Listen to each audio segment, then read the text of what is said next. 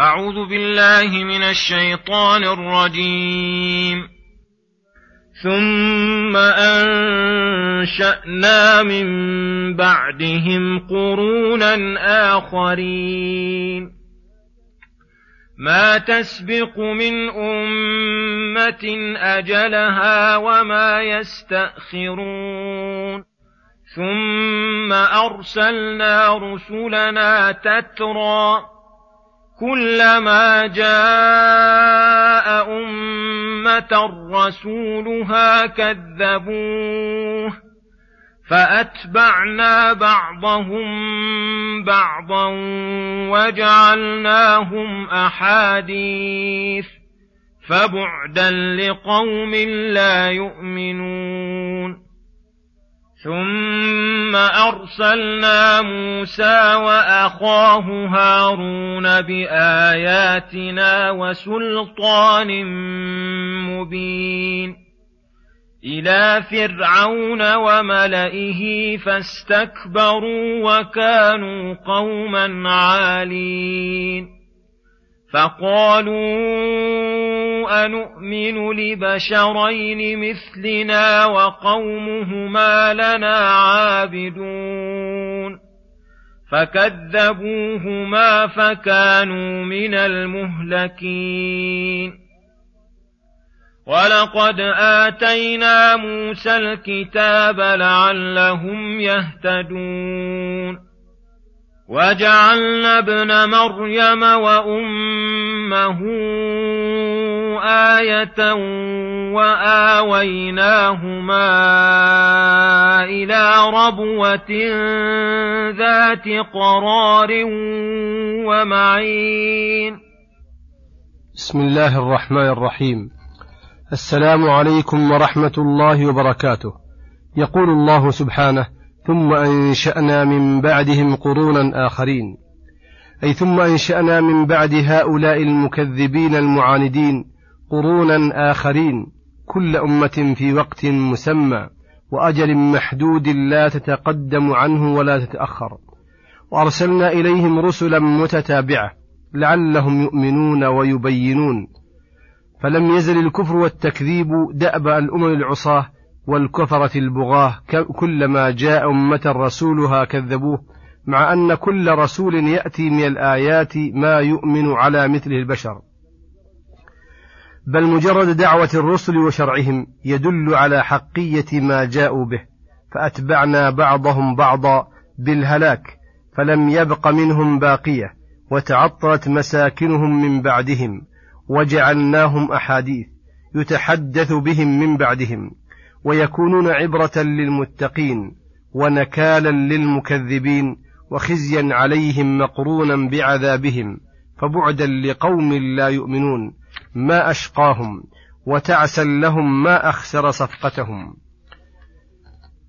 مر يقول المؤلف رحمة الله تعالى عليه مر علي منذ زمان طويل كلام لبعض العلماء لا يحضرني الآن اسمه وهو أنه بعد موسى ونزول التوراة رفع الله العذاب عن الأمم أي عذاب الاستئصال وشرع للمكذبين المعاندين بالجهاد ولم أدر من أين أخذه فلما تدبرت هذه الآيات مع الآيات التي في سورة القصص تبين لي وجهه.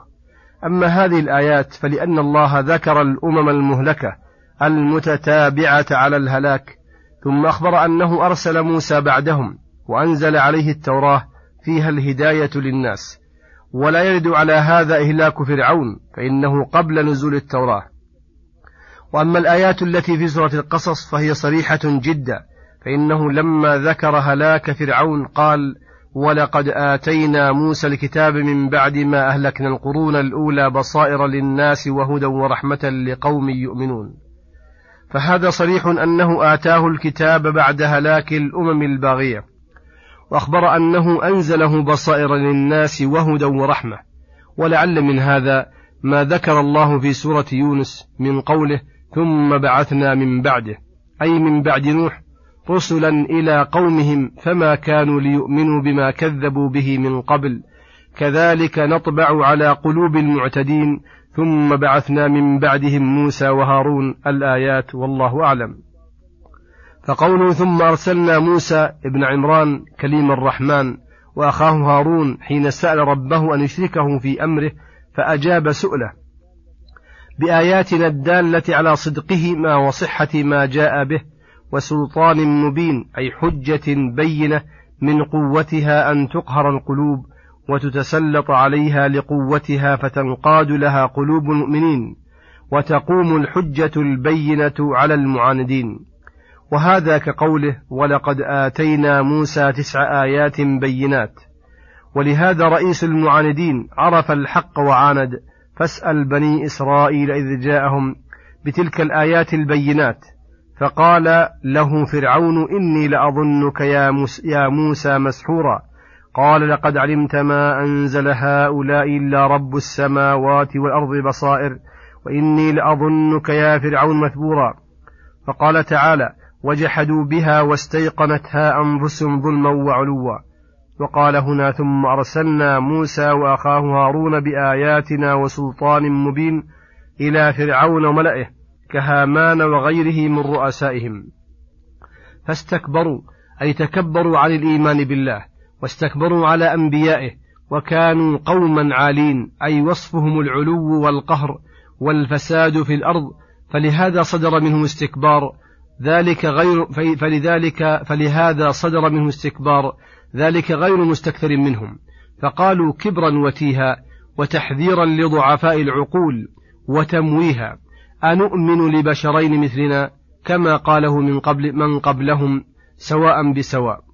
وتشابهت قلوبهم في الكفر فتشابهت أقوالهم وأفعالهم وجحدوا منة الله عليهما بالرسالة. وقومهما أي بنو إسرائيل لنا عابدون أي معبدون بالأعمال والأشغال الشاقة كما قال تعالى وإذ نجيناكم من آل فرعون يسومونكم سوء العذاب يذبحون أبناءكم ويستحيون نساءكم وفي ذلكم بلاء من ربكم عظيم. فكيف نكون تابعين بعد أن كنا متبوعين؟ وكيف يكون هؤلاء الرؤساء علينا؟ ونظير قولهم قول قوم نوح أنؤمن لك واتبعك الأرذلون؟ وما نراك اتبعك إلا الذين هم أراذلنا بادي الرأي. من المعلوم أن هذا لا يصلح لدفع الحق وأنه تكذيب ومعامدة. ولهذا قال فكذبوهما فكانوا من المهلكين في الغرق في البحر وبنو إسرائيل ينظرون.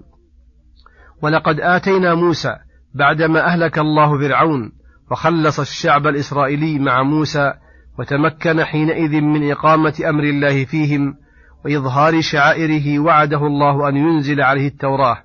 أربعين ليلة فذهب لميقات ربه. قال الله تعالى وكتبنا له في الألواح من كل شيء موعظة وتفصيلا لكل شيء ولهذا قال هنا لعلهم يهتدون أي بمعرفة تفاصيل الأمر والنهي والثواب والعقاب ويعرفون ربهم بأسمائه وصفاته. ثم يقول سبحانه وجعلنا ابن مريم وأمه آية وآويناهما إلى ربوة ذات قرار ومعين. أي وامتننا على عيسى بن مريم وجعلناه وأمه من آيات الله العجيبة حيث حملته وولدته من غير أب وتكلم في المهد صبيا وأجرى الله على يديه من الآيات ما أجرى. وآويناهما إلى ربوة أي مكان مرتفع وهذا والله أعلم وقت وضعها. ذات قرار ذات قرار أي مستقر وراحة ومعين أي ماء جاري بدليل قوله قد جعل ربك تحتك أي تحت المكان الذي أنت فيه لارتفاعه سريا أي نهرا وهو الماء المعين. وهزي إليك بجذع النخلة تساقط عليك رطبا جنيا فكلي واشربي وقري عينا. وصلى الله وسلم على نبينا محمد وعلى آله وصحبه أجمعين. وإلى الحلقة القادمة غدا إن شاء الله. والسلام عليكم ورحمة الله وبركاته.